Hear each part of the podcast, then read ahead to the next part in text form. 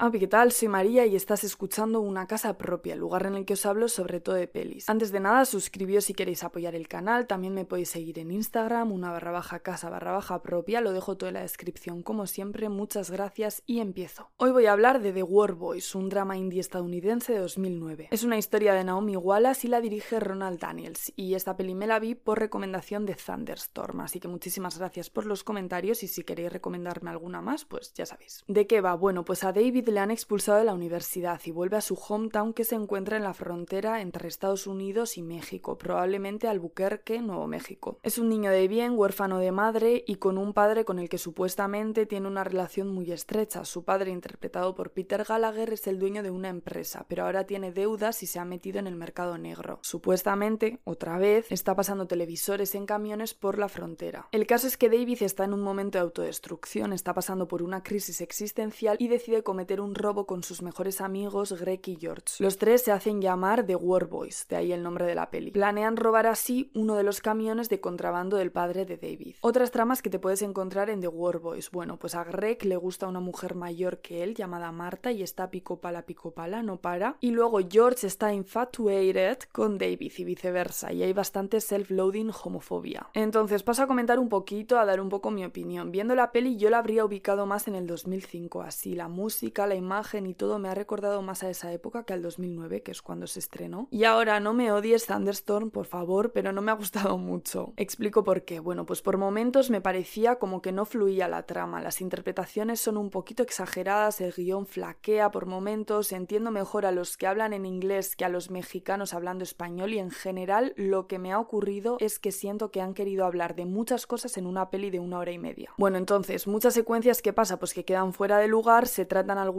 plotlines con demasiada prisa y las tramas no se llegan a explorar realmente. Y son tramas de una intensidad dramática bastante heavy, entonces sí que requieren de más tiempo. Como que intentan llegar a una secuencia clave de manera forzada para crear el shock, Ejemplo, la secuencia en la que Greg tiene SEXO con su mano en una cafetería o cuando David le está sacando astillas del culo a George, no lo sé, es como que yo siento que quieren impactar o forzar que la trama avance pero queda fake. El plot twist, el plot twist por ejemplo me ha gustado. Spoiler, voy a hacer un spoiler, resulta que el padre en realidad estaba traficando con televisores y personas. Como los chavales desconocen esta info, dejan abandonado el camión y esa gente fallece. Me parece un giro súper interesante pero no se le dedica el tiempo suficiente en la peli. Literal, lo descubren, hay como una emboscada, tiros y fin. Entonces yo creo que si se hubiesen centrado más en esta parte, quitando por ejemplo el romance con la panadera, el film habría sido más efectivo. Y luego la muerte de David es un bully de gays en toda regla, bastante innecesario. El personaje de la niña, digamos que es un punto de contacto con México que también tiene un aire místico. Como concepto tal vez podría haber sido interesante, pero en el film me resulta bastante irrelevante. En resumen, The War Boys es una peli que intenta abordar muchos temas muy interesantes, pero no lo consigue, bajo mi punto de vista. En estos momentos en España parece que The War Boys no se encuentra en ninguna plataforma de streaming. Otras pelis que se estrenaron en el año 2009, ya sabéis que a mí me gusta hablar un poco de lo que estaban echando en el cine, pues para poner en contexto un poquito. ¿Qué estaba en cartelera? Jennifer's Body, Coraline, Zombieland, Watchmen, Sherlock Holmes, Viernes 13, Sorority Row, la saga de Crepúsculo Luna Nueva, que creo que es la segunda, Avatar, El secreto de sus ojos, Resacón en Las Vegas, Fantástico Señor Fox, Up, donde viven los monstruos, La huérfana, El circo de los extraños. ¿Alguien se acuerda de esta peli? A mí me encantó. Como que me quedé muy choqueada. No me la terminé de ver, pero me quedé como que me impactó. Y ya más en el Estado español se puede ser más vasca. Ya más en España, pues Fuga de Cerebros, Pagafantas, Spanish Movie. Yo destacando solamente cine de autor, ¿sabes? O sea, eh, no lo puedo evitar, se puede ser más cutre. Decir que tengo una cuenta homónima en Spotify donde puedes escuchar estos mismos audios y otro perfil llamado María UCP, UCP de una casa propia, donde comparto tanto tanto la música que aparece en el canal como otras canciones que me molan, así que seguidme si os interesa. Agradecer obviamente una vez más a Thunderstorm por la recomendación, siento que no me haya gustado mucho, ya lo siento, me sabe como mal. Y esto es todo, subo vídeos los miércoles y domingos a las 4 de la tarde, es que ricasco por todo, me podéis seguir en Instagram como he dicho antes, una barra baja casa barra baja propia y en Spotify, una casa propia, tenéis todos los links abajo de todas formas, si me queréis sugerir más pelis, música o lo que sea me lo podéis poner en los comentarios. Recuerdo que los domingos estoy subiendo vídeos sobre Buffy Cazavampiros porque soy así de friki. Dadle like, suscribíos para apoyar el canal, compartidlo con alguien si queréis, si creéis que le puede interesar a otra persona. Es que ricasco, espero que tengas un buen día, te mando un abrazo enorme y un besito. Agur.